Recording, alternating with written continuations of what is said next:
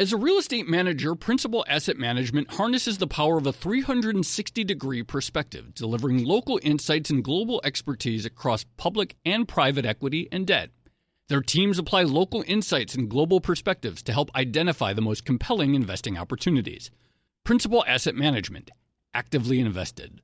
Learn more at principalam.com. Investing involves risk, including possible loss of principal. Principal Asset Management SM is a trade name of Principal Global Investors LLC. Hey there, it's Joe Weisenthal. And Tracy Alloway. And we are the co hosts of the Odd Lots podcast. And we want to tell you about a new podcast here at Bloomberg we're really excited about Money Stuff, the podcast. That's right. Friend of the pod, Matt Levine, is teaming up with our other friend and Bloomberg TV host, Katie Greifeld, to bring the Money Stuff newsletter to life. Every Friday, Matt and Katie will dive into all the Wall Street finance and other things that make Matt's newsletter such a hit. You can listen to Money Stuff the podcast on Apple Podcasts, Spotify, or wherever you get your podcasts.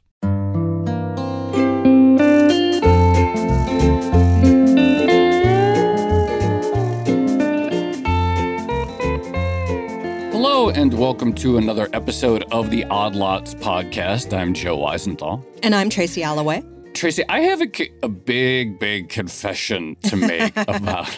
Uh oh. this is gonna actually like speaks to everything that we do. Okay, you ready for it? I I'm, I'm bracing myself to it. So I sort of ascribe to the general belief that like markets are like fairly efficient. Mm-hmm. Things are priced in. Indexing, probably pretty good strategy. Own the market portfolio, things like that makes a lot of sense to me. Mm-hmm. A lot of people seem to generally believe this is generally true. So far, this is not a confession. Okay, but the confession is given that, I don't really understand why the investment industry exists and why do so why do people trade at all? Why does anyone try to beat the market? Why is active management a thing we all sort of accept these premises, and yet the investment industry continues to exist. Well, I applaud your honesty, I've Joe, especially given that you work at a large financial organization yeah. dedicated to providing data and services to the financial industry. But I don't think it's actually an extremely unusual opinion. I think this has come up at various times that if the best thing for people to do is just index to the market and find the fund or the vehicle that does that at the lowest cost, then why do all these other services yeah. and FAs and things like that actually exist? Yeah, what are we doing here? what are we doing here, right?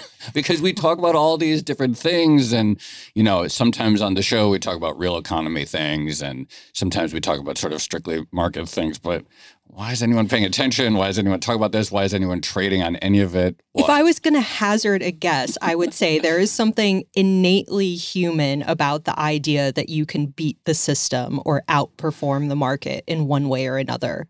Like or, it feels unsatisfying to think that no one out there in the entire investment world is able to outperform the market. And yet if you listen to efficient market hypothesis and things like that, that's exactly what it'll tell you. Or maybe you can't outperform the market. Maybe you just outperform someone else trying to match the market or something like that. Sure. Maybe you could beat me or I could beat you, but not necessarily the market. I don't know. It this blows this always has bothered me. I love that you've started this podcast on the most existential note that yeah. you could possibly find. Well, I think it's really fitting because today we are going to be speaking uh, we're at a company that's sort of known for its deep academic data driven understanding of markets. And it has this like incredible lineage of people who have been at the forefront of a lot of this research about market efficiency and what is where pockets of inefficiency might exist and what is the best way to invest given certain premises of efficiency and what that even means mm-hmm. market efficiency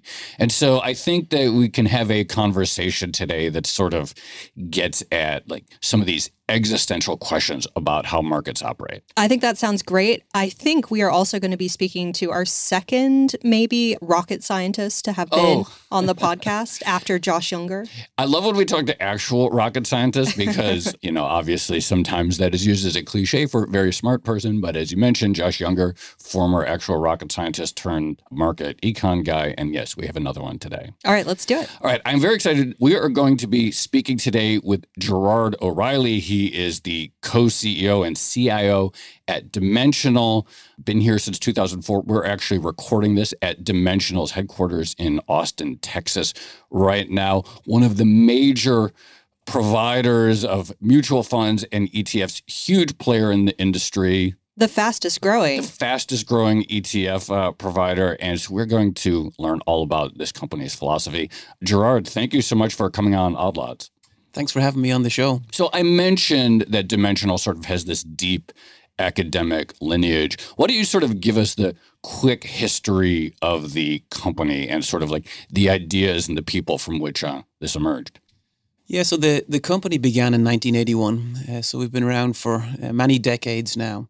And when you kind of go back and trace the history of the founders of the company, a, a lot of them had been at the University of Chicago. So they had studied under Gene Fama uh, and others. And they had worked on the first set of index funds in the early 70s. So David Booth and Rex Sinquefield. And in the early 80s, David and Rex had identified a need in the marketplace, which was it was no real way out there to get systematic, broadly diversified exposure to small cap stocks. Hmm. They understood the limitations of indexing. They understood that that probably wasn't the best way to go. But they also understood some of the benefits of indexing transparency, low cost, broad diversification. So they started the company based on a need in the market and a set of academic research that had been coming out at that time, kind of demonstrating that small cap stocks had, had higher returns than large cap stocks. Uh, and from there, the company began. It has its roots in academia. Uh, when the company was first began, uh, David and Rex went up to the University of Chicago, and uh, Gene Fama was there. He got on the board. Uh, you had folks like Mac McQuown, a very long time uh, industry expert. On the mutual fund board, you had Myron Scholes, you had Merton Miller. Interesting thing about Dimensional is that we've been associated closely uh, with five Nobel Prize winners, and all of them. Yeah, this must be the most credentialed the, the fund Mount, manager when ever. you think of like the Mount Rushmore of yeah. academic finance, it sounds like they're all associated with Dimensional. Pretty much. So I have a really basic and perhaps embarrassing question, but I think it kind of gets to some of our introductory remarks, and and possibly I'm not the only one who has this question. When I think about dimensional, I think about mostly indexing and really passive investing but you do have a bunch of actively managed ETFs. So, in your mind, are you active or passive? We're non index. So, passive is probably fine because uh, passive implies that you accept mm-hmm. market prices, you trust market prices, and you try to extract information from market prices. Index, too rigid. Uh, indexing, mm. you leave money on the table. And uh, so we're non index, but we're not in the business of trying to outguess market prices. What does that mean? Okay, I guess I guess you know, to your point, maybe in my mind, I've always sort of elided the two or think that passive means index or that they're roughly synonyms, but clearly they're not. So, why don't you talk a little bit further about what the difference is? So, maybe it would be helpful also to talk a little bit more about markets. You made some comments right. about market efficiency and, yeah. and so on. I think that it's important to understand what a price actually represents the price of a stock or the price of a bond. Uh, and then you get a good idea of why not index Okay. But why be passive? And the example that we often use is if you want to place a bet on a sporting event, typically you say, I think the favorite will win by X 20 points, 30 points, 40 points. And so, why I bring this up as an example is because that spread, how much the favorite is expected to win by, is an example of using the wisdom of the crowds to predict the future. The bookie tries to keep the same number of people on one side of the spread as the other side of the spread. If more people say, I'll take, you know, the favorite will win by more than the spread, the spread will change. And you can look at how well that does at actually forecasting the outcome of the games. Uh, there was a study in the mid 2000s that looked at, you know, 8,000 NBA games and 5,000 NFL games and found that the favorite won by more than the spread 50% of the time. Exactly what you would expect. Mm. So, this notion of there's a wisdom of the crowds, there's a marketplace by which they can express their opinion. They express their opinion by putting real money on the table. And that gives you a forecast about something that's going to happen in the future. And so, when you think about markets, think about them in the same way that prices are basically predictions or forecasts of the future, and they're informed by the actions of people trading in the marketplace. And the question then becomes is what information is in the price of a bond or a stock There's lots of academic, you know, studies around that. When it comes to the spread, it's okay, how much will the favorite in this sporting event win by?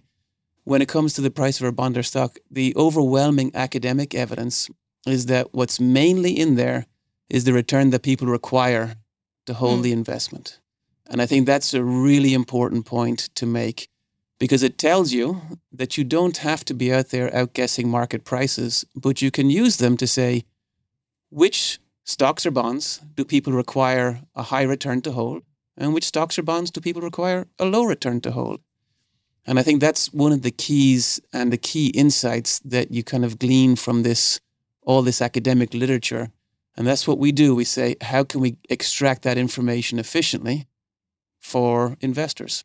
So it's not that market prices are always necessarily correct, but rather that you can kind of glean, mm. I guess, the risk assessment of investors based on those prices and then adjust for that?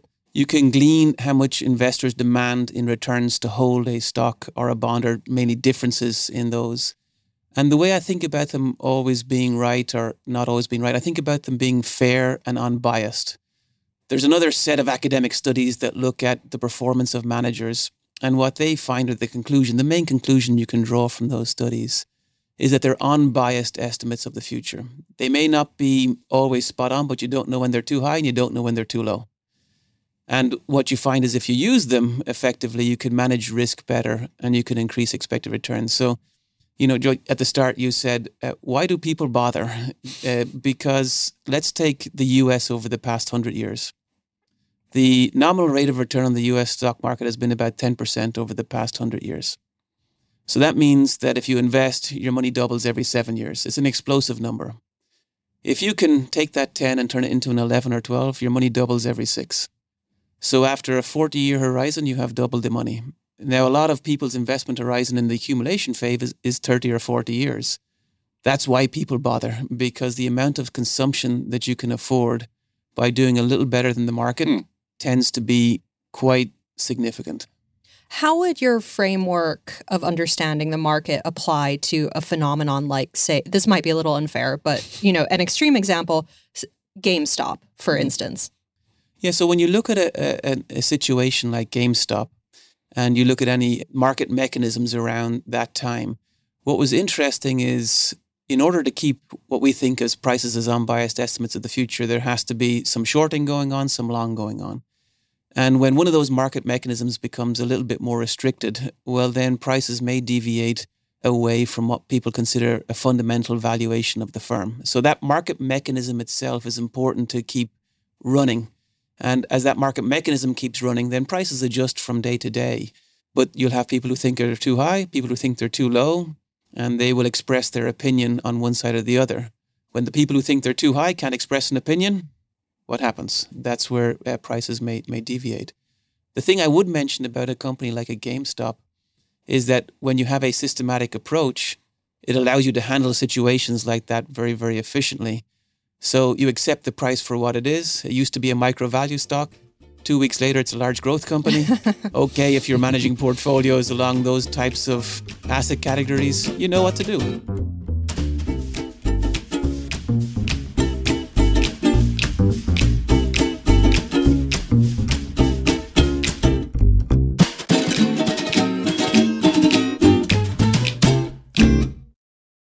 As a leading real estate manager, Principal Asset Management harnesses the power of a 360 degree perspective, delivering local insights and global expertise across public and private equity and debt. Our experienced teams are uniquely positioned to uncover compelling opportunities in today's market, giving our clients an exclusive advantage. Principal Asset Management actively invested. Learn more at principalam.com. Investing involves risk, including possible loss of principal. Principal Asset Management SM is a trade name of Principal Global Investors, LLC. Hey there, it's Joe Weisenthal. And Tracy Alloway. And we are the co hosts of the Odd Lots podcast. And we want to tell you about a new podcast here at Bloomberg we're really excited about Money Stuff, the podcast. That's right. Friend of the pod, Matt Levine, is teaming up with our other friend and Bloomberg TV host, Katie Greifeld, to bring the Money Stuff newsletter to life. Every Friday, Matt and Katie will dive into all the Wall Street finance and other things that make Matt's newsletter such a hit. You can listen to Money Stuff the podcast on Apple Podcasts, Spotify, or wherever you get your podcasts. Tell us a little bit more about the evolution of product offerings at Dimensional. And you mentioned that the original, a lot of the original research was sort of based on this idea that there were potential outperformance in small caps that were not easily exploited by the offerings that were available. And I know you started in mutual funds. The one thing I always heard about dimensional mutual funds is that there was sort of a a screen to even get access to them and you wanted the advisors who put the Yeah. client money into dimensional like There's a great Michael Lewis article that I saw, and it kind of described the process and I guess, the late 1980s of getting access to Dimensional. And it's almost like a revivalist meeting where you had to like pledge your undying loyalty to efficient markets. But yeah, why don't you talk about it? So, what were those initial product offerings, and then we can get into sort of how it evolved over time. Yeah, so when the firm started in the 80s, the initial product offerings were small cap strategies. Okay, Began with US small cap strategies, then moved to strategies outside the US, the UK, Japan, Europe, and so on and so forth. Uh, then fixed income offerings came along, and the fixed income offerings started out short term and evolved to be global pretty early on by the kind of early 90s. And there again, it's about using uh, bond prices to understand differences in expected returns across bonds, effectively thinking about the shape of the yield curve, how much capital gain should I expect versus yield, right? Hmm. That's at, at its at its heart. Then the value research came along in the early 90s, and uh, the firm really started to grow uh, in two ways. One, the product offering expanded. And what drives our product offering is two things. One, we work very closely with financial professionals. So we don't go uh, straight to retail. We work generally with financial professionals. And we have deep relationships with them. So we understand what problems they're trying to solve. And that informs what strategies we bring to the market. And you can see that in our track record. If you look typically in the industry, the closure rate for funds tends to be very high. For Dimensional, it's incredibly low because we understand the need that we're trying to solve before we launch a, a fund or an ETF and have a pretty good idea of who has that need and who else might have that need. so you're not sorry, you're not just like throwing. So it, it does feel like a lot of ETFs. You get these throwing things at the wall, and it's like we'll see if it sticks, and that's not your approach to launching new products. That's not our that's not our approach at all. It's it's work with clients who understand markets and it can express needs. They're fiduciaries for end investors. And how can we build products and solutions to meet their needs? To Joe's point earlier, though, why not just cut out the middleman completely mm. and sell directly? Because presumably you could lower your already pretty low fees even further. We think that the combination of financial professional, independent money manager uh, is a pretty good combination in terms of serving the needs of families all across the country. Uh, because you say, why not just hold the market? You mentioned that at the beginning of the podcast and uh, set it and forget it.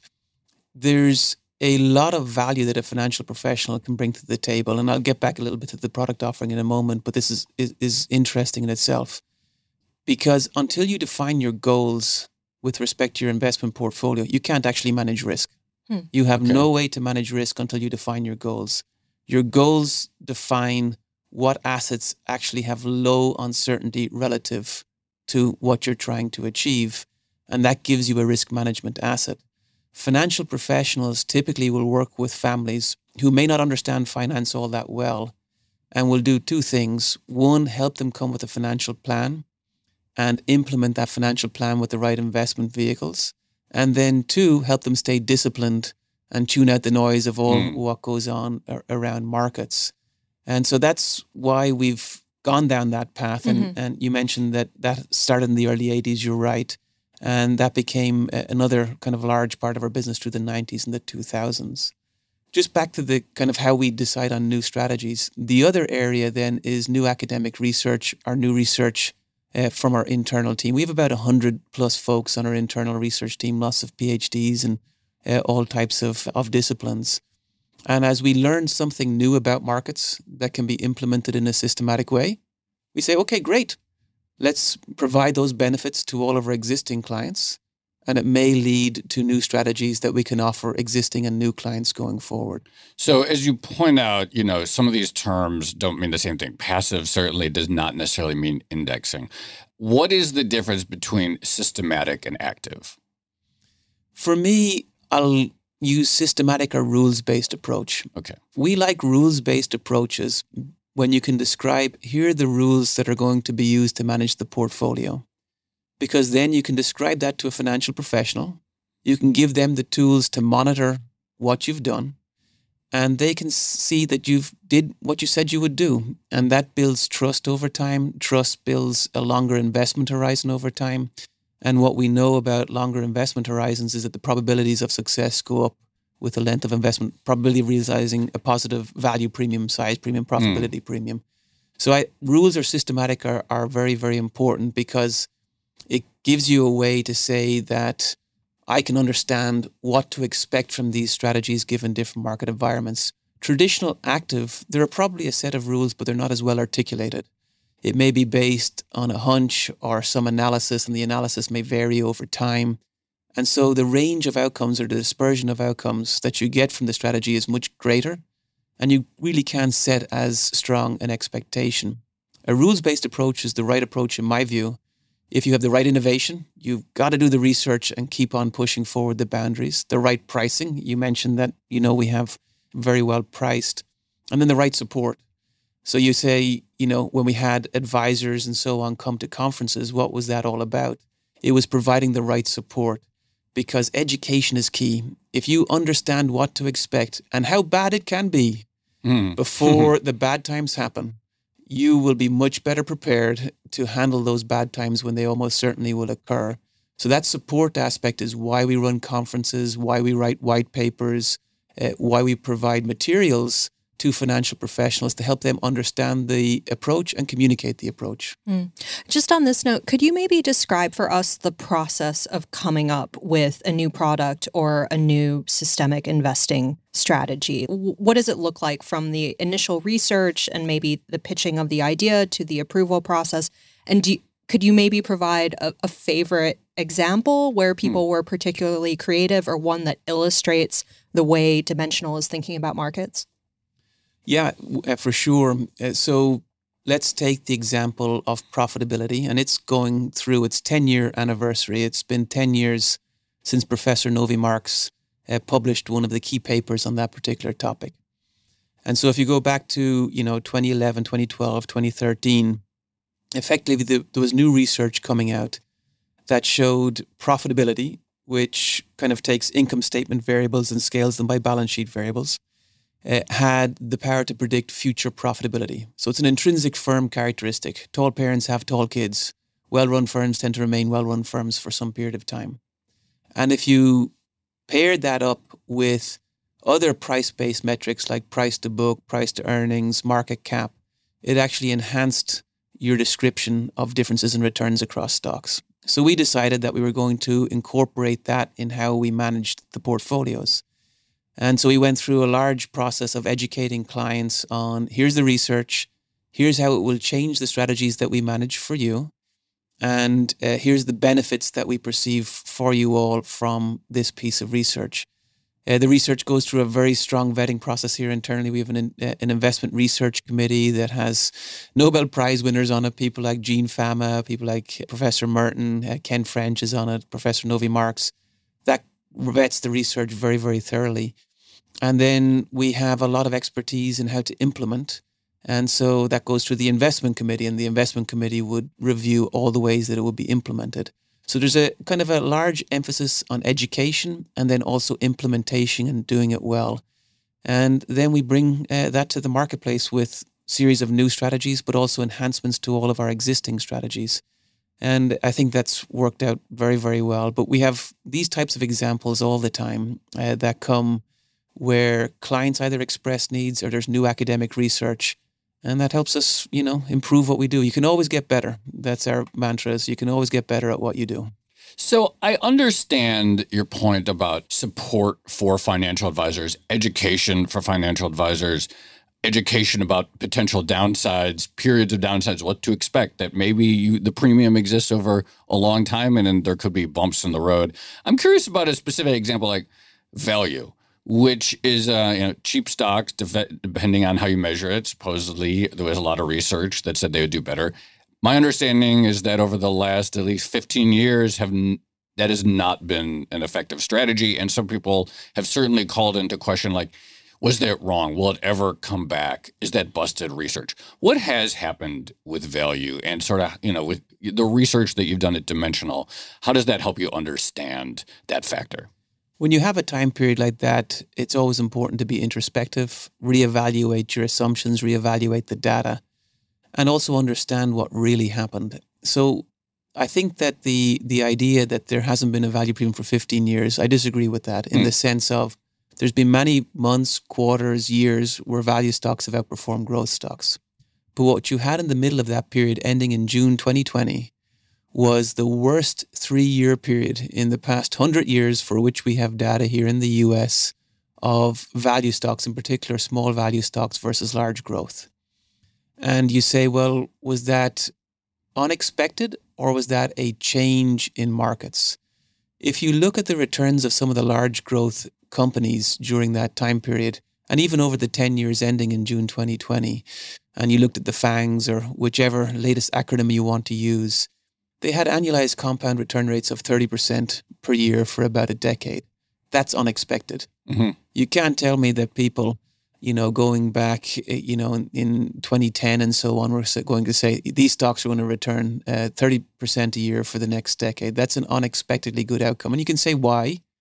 Well, those firms did unexpectedly well. They served their clients' needs better than anybody had anticipated, grew their revenue better than anybody had anticipated, and became uh, dominant firms in the market. And that was an unexpected event.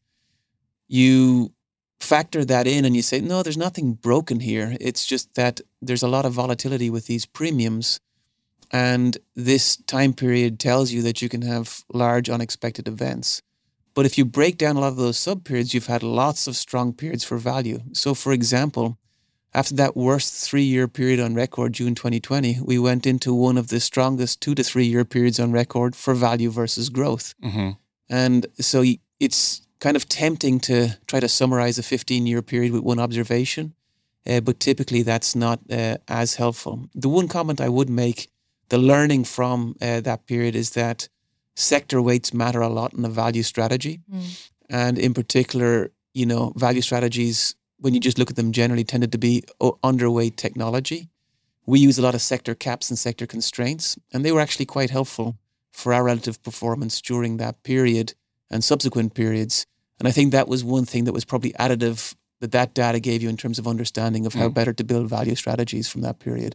What about the definition of value itself? Because over the past couple of years, there's been this discourse that maybe traditional measures of value, such as price to book, which doesn't take into account intangible asset values, maybe that's not the right way to do it. How are you thinking about actually measuring value? So, a couple of uh, kind of quick reactions there. One, there are a lot of intangible assets that are in book value. So, let's take some examples. If company A acquires company B, then there may be line items booked through that merger and acquisition process that are called externally acquired intangibles. And so as companies go through this M&A process, you get a lot of intangible assets on a company's balance sheet. In fact, if you look at S&P 500 companies, I think it's something like 25% of the value of the assets are intangible assets externally acquired. And so that's grown since about the year 2000 uh, because the accounting mechanisms for how you treated M&A activity changed in the year 2000 in, in the US. So you see a lot of intangible assets on companies' balance sheets. Perfect example is when Disney acquired, uh, what's the company I'm thinking of for Star Wars?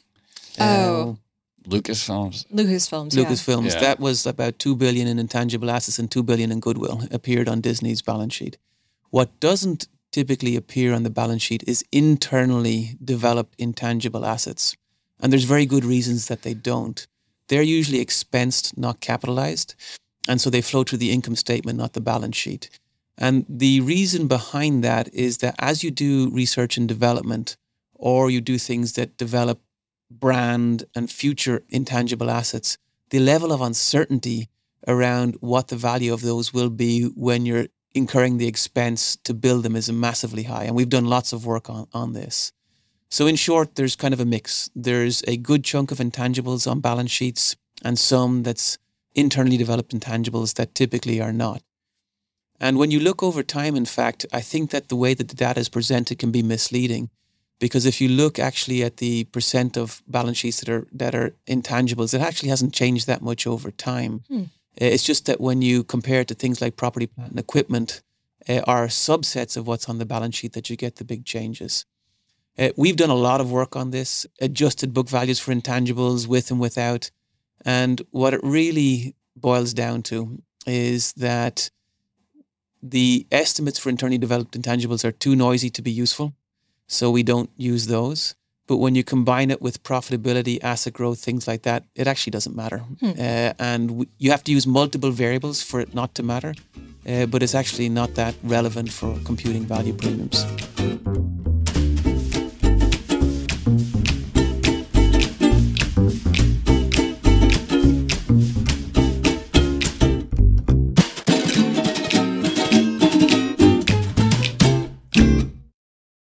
As a leading real estate manager, Principal Asset Management harnesses the power of a 360 degree perspective, delivering local insights and global expertise across public and private equity and debt.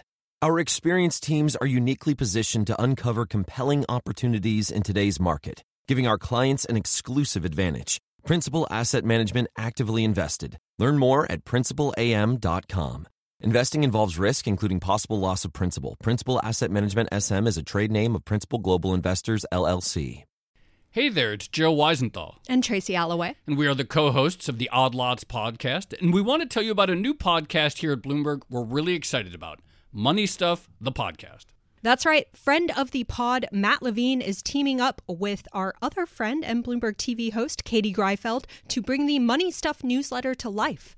Every Friday, Matt and Katie will dive into all the Wall Street finance and other things that make Matt's newsletter such a hit. You can listen to Money Stuff, the podcast on Apple Podcasts, Spotify, or wherever you get your podcasts. So I realize there's multiple ways we could take this conversation and we could talk about different factors for a long time. I, but I also want to talk about the sort of uh, industry and you know the, the nature of products. You started offering mutual funds. And as Tracy mentioned, there was this sort of whole process about getting access to them and education and screening, et cetera. Now you're really big. You're one of the fastest growing ETF. When did you get into ETFs? Our three year anniversary is this November. So very so given Yeah. like ETFs have been a while and I you're think sort it of was- a late As soon as the actively managed ETFs were approved, pretty much, right? Yeah, in about October 2019, there's what's called Rule 6c-11, the ETF rule. And then about one year later, we had ETFs in the marketplace. and you're one of the fastest growing ETF companies. Can you just give it a little bit overview like how big is that? How much of the ETF money is just sort of the same investor has switched from a dimensional mutual fund to a dimensional ETF. Like how big is that and what is the relative weight of like the legacy or the mutual funds versus the ETFs today? What are we talking about? Yeah, the the ETF business for us, I'll take a step back. Sure. Was why did we do it to begin with? One was Yeah. the rule change that allowed us to do what we do in mutual funds in an ETF wrapper, which was important to us because we don't sacrifice the investment principles and the investment proposition. We want to be able to deliver equally good investment propositions regardless of the wrapper. And two was that the financial professionals, whether those are advisors or institutions that we were working with, were using ETFs more and more frequently. Mm. And were asking for Dimensional to have an ETF lineup. So we said, okay, uh, now that we have this new rule, we can do what we did uh, in mutual funds. So we launched the ETFs with that in mind, and uh, we'll have you know uh, close to forty uh, by the end of the year in terms of ETFs, and all launched with input from our clients on which are most important to you and for your businesses. The there's no doubt that the industry has seen flows from mutual funds to ETFs. I think that's a, a trend that we've seen in the industry. And we have some advisors that have changed, kind of transition from our mutual funds to our ETFs. What's been interesting about the ETFs, though, is that it allows us to access, I would say, new channels, new uh, advisors, new wealth platforms uh, that we traditionally haven't played in. And so, if you look at the kind of large broker dealers, the wirehouses, uh, if you look at some of the the bank trusts, all of those types of uh, platforms and organizations, we traditionally haven't played there with mutual funds, uh, but ETFs are lend themselves much more. So there's been kind of uh, many new clients actually have come mm. on board over the past number of years, and that's also helped the ETF uh, growth. This was going to be my next question. Actually, we've said fastest growing a number of times now, and I think your assets under management are now above 500 billion, something like that. What proportion of inflows are new clients versus mm. people migrating from mutual funds into ETFs? It's a tricky question to answer because of the data constraints. Uh, but I'd say, you know, in terms of new flows into ETFs versus maybe transitions, well educated guess is maybe 50 50, hmm. something in around there, thereabouts. So We have about 100 billion now in ETF assets globally. We kind of bounce around 625 to 650 billion uh, in terms of total firm assets on what we manage on behalf of clients. And our mutual fund uh, business is still very, very large, three to 400 billion uh, of US mutual funds. So our US mutual funds are still very important to us. We mm-hmm. continue to innovate and push forward there.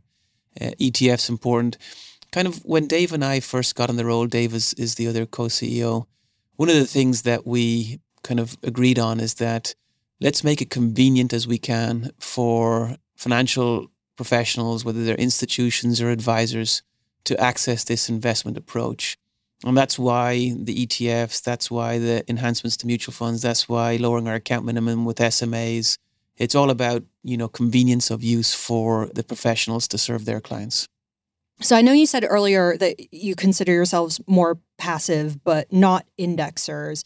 And I kind of want to get your take on the overall rise of, I guess, extreme passive, the the indexation in the industry. And I know there's been a lot of hand wringing over this idea that if you're just benchmarked to an index and you're trying to hug that index as closely as possible, you're actually still making an active investment decision. It's just you're kind of outsourcing that active management to the benchmark index provider, so MSCI or S&P or whoever. What do you think about that argument? Well, this goes back to Joe's opening remarks, which I kind of take as evidence that the academic evidence has won, in the sense that academics for a long time have studied the performance of active managers and say, you know, there's no real evidence here that people can outguess the market, and people who uh, outperform by stock picking and market timing are doing so by look versus skill, or you can't disentangle the two. And so there's been a large flow of money into indexes. I think that people have over indexed on index because there's a lot that you can do to actually get your fair share of the returns that the market is willing to offer. And in my view, indexing leaves some of that money on the table. So let's take some examples. Tesla was added to the S&P 500 in December of 2020. We all remember that event. It was one of the biggest new entrants to the S&P 500 on history. And if you look at the price pressure that index managers exerted on Tesla's stock mm. on the day that it was added to the S&P 500, on that day the price was driven up, and then after that price pressure came down, the price came down.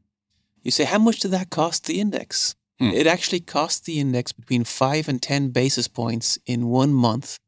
And you can come up with reasonable ways to make that estimate in one month to add one stock to the index. Wow. So here's the most liquid stocks in the entire world. And to accommodate a rebalancing event, people spend two to three times what's a typical expense ratio in an S&P 500 index fund on adding the stock. But it's never reported. People don't notice it unless they do the research to actually find out. And there's an example of leaving money on the table by having too rigid an approach. I, in my view, there's no reason that you need to hold a perfectly market cap weighted portfolio of stocks, and indexes typically aren't perfectly market cap weighted in any event.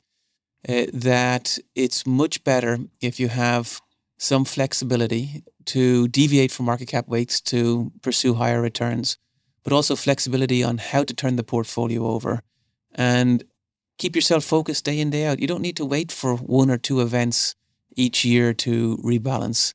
So, indexing is definitely an active decision with respect to how they're put together, how they decide to rebalance.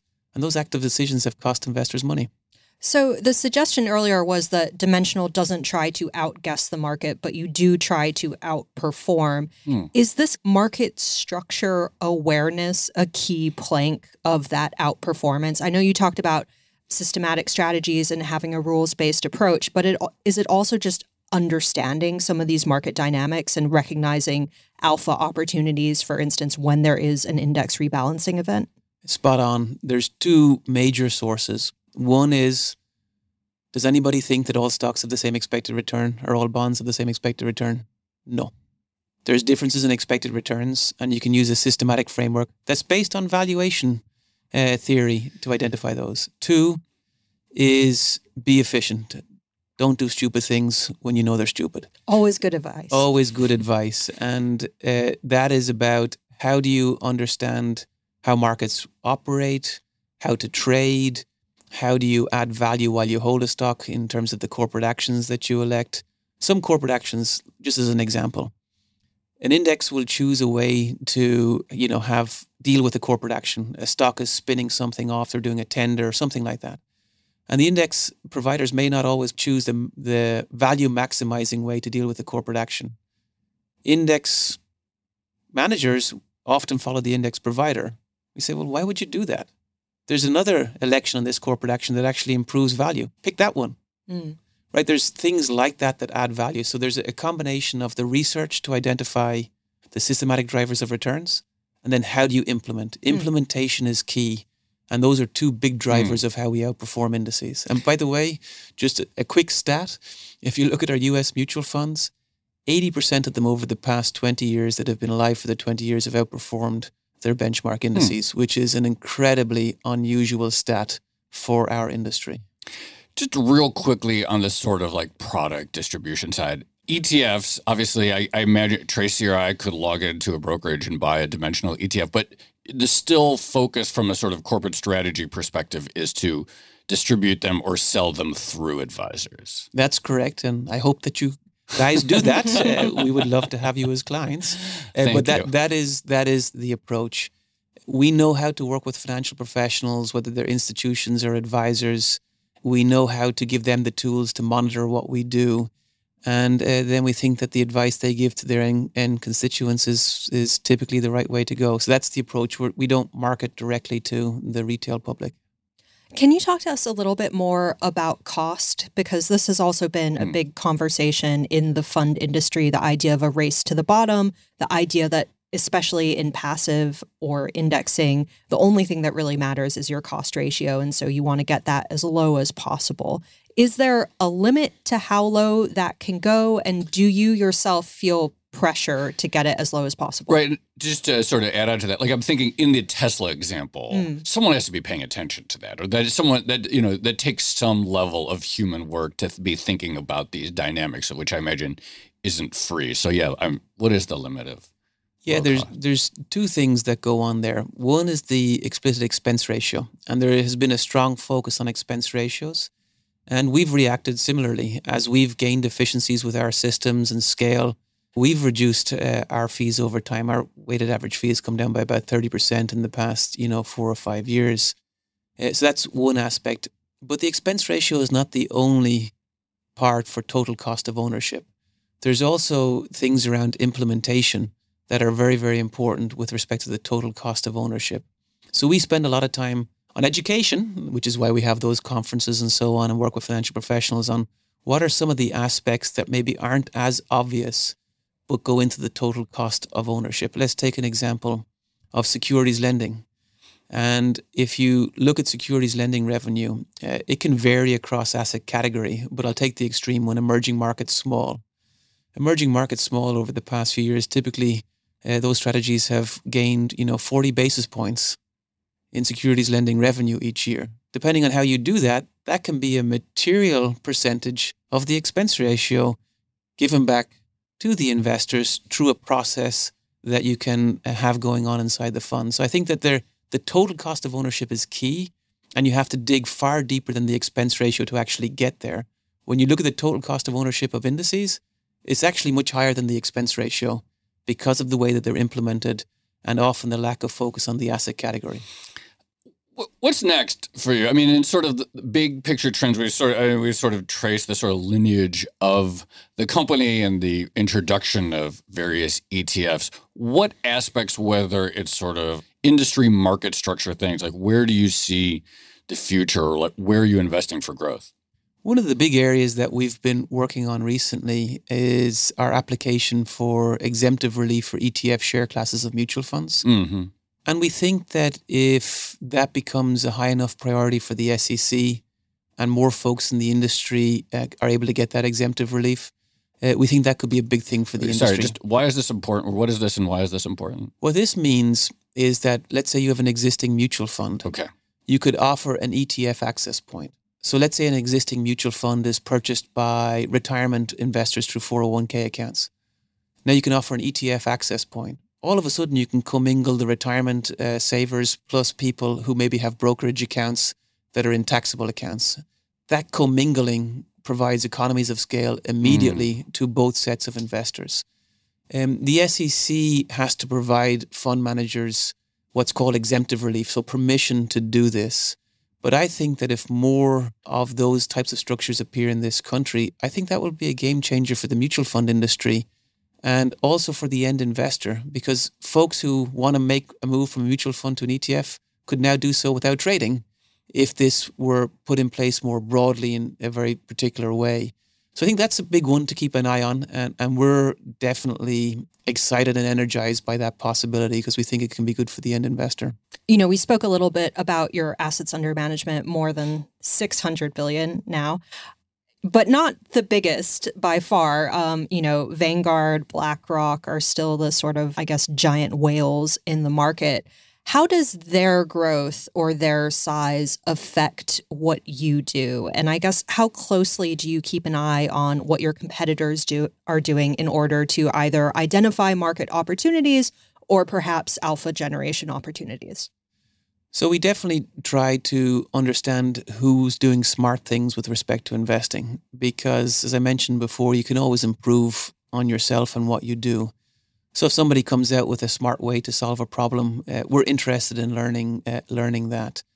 I think that in terms of how we decide where to go next and what strategies to launch, typically there we're not looking at our competitors, we're looking at our clients. Mm. And our clients give us far more precise, informed, useful information on what can be helpful for them and therefore what can lead to more sustainable business opportunities for us. So, in that sense, we're maybe a little bit different than others in the industry in that, you know, we kind of march to the beat of our own tune in some respects uh, because we have these strong relationships with academics and clients. They help us forge a path that we think is the right one, which may be different than others.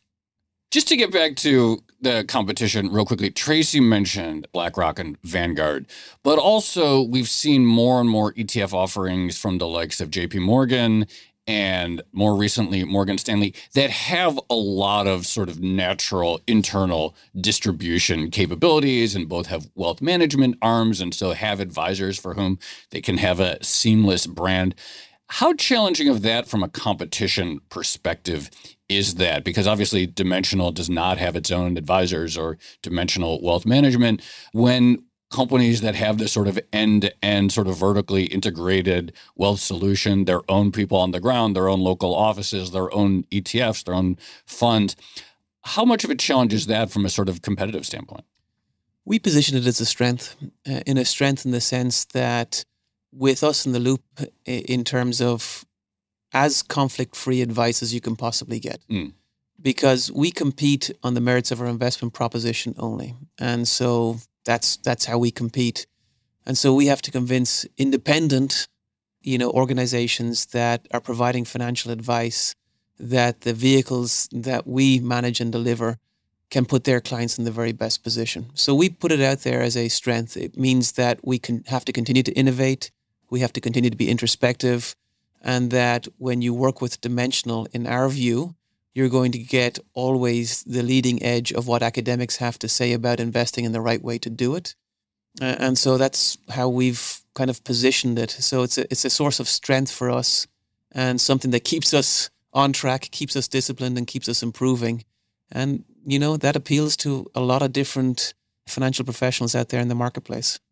So, one last question. We mentioned this in, in the intro, but then we kind of glossed over it. But you did study, I believe, physics, and you could have been a rocket scientist, but went into finance instead. You happy with that decision?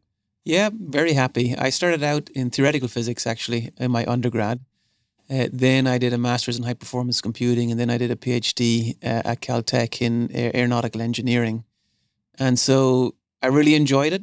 It was great lessons learned in terms of how to be detail oriented, but also see the big picture.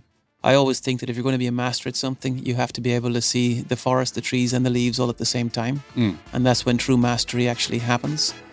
But applying those to the world of finance has been uh, wonderful. I've been Dimension now almost 20 years, and I've learned a lot of new things here and served a lot of people here and uh, hopefully improved people's lives. So I, I think it's been a wonderful journey, and, and I wouldn't change it for anything.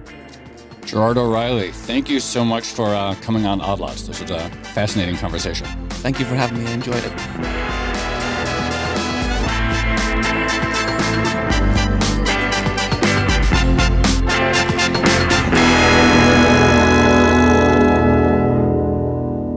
Tracy, I really enjoyed that conversation. It is funny, like, I guess maybe laziness is the right word, using some of these terms sort of interchange. Oh, indexing, yeah. passive, systematic, active, like sort of certain things that I just sort of maybe use one or the other, and that actually it's useful to think about the distinctions between these terms. Oh, absolutely. I, I will say labels have their usefulness as well yeah. um, as sort of like quick catch alls, but the the nuance that Gerard used in describing their own strategy. So the idea of being passive but not indexed. Also the idea that you know you can be an indexer, but there are different flavors and skills within indexing mm-hmm. itself. Mm-hmm. So you can be a bad indexer yes. and leave a lot of money on the table when you don't have to. Right. The Tesla example yeah. was fascinating. Also, the idea that to your question, cost is not everything, or mm-hmm. that the the cost that you see on the page is like this is our expense ratio or this is the fee for being in this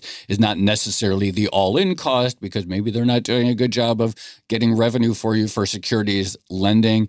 And that if you build in that capacity and you find ways to do that efficiently that's really you know the, yeah. that makes a difference. Well also getting back to the starting point of you know why does the finance industry yeah. exist at all? I thought Gerard's point that it's not necessarily about trying to have a bunch of smart people beating the market because according to the efficient market hypothesis that is impossible but more about having financial professionals who are able to interpret clients' yeah. needs and yes. figure out what kind of risk profile they need and then look at those risk adjusted returns in the market and figure out what's best. And then that makes sense of the, the education mm-hmm. and the sort of all of those sort of the the building like those deep relationships with the advisors and why that's a particularly like necessary aspect of the industry and the yeah. company.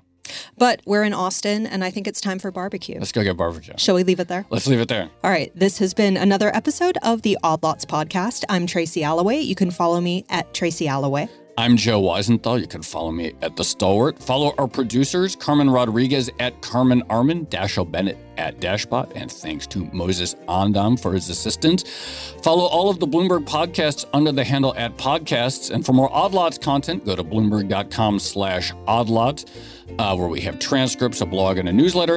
And check out our Discord, discord.gg slash oddlots, where you can chat 24 7 with fellow listeners. And if you enjoy Odd Lots, if you like it when we question the entire existence and validity of the financial industry, then please leave us a positive review on your favorite podcast platform. Thanks for listening.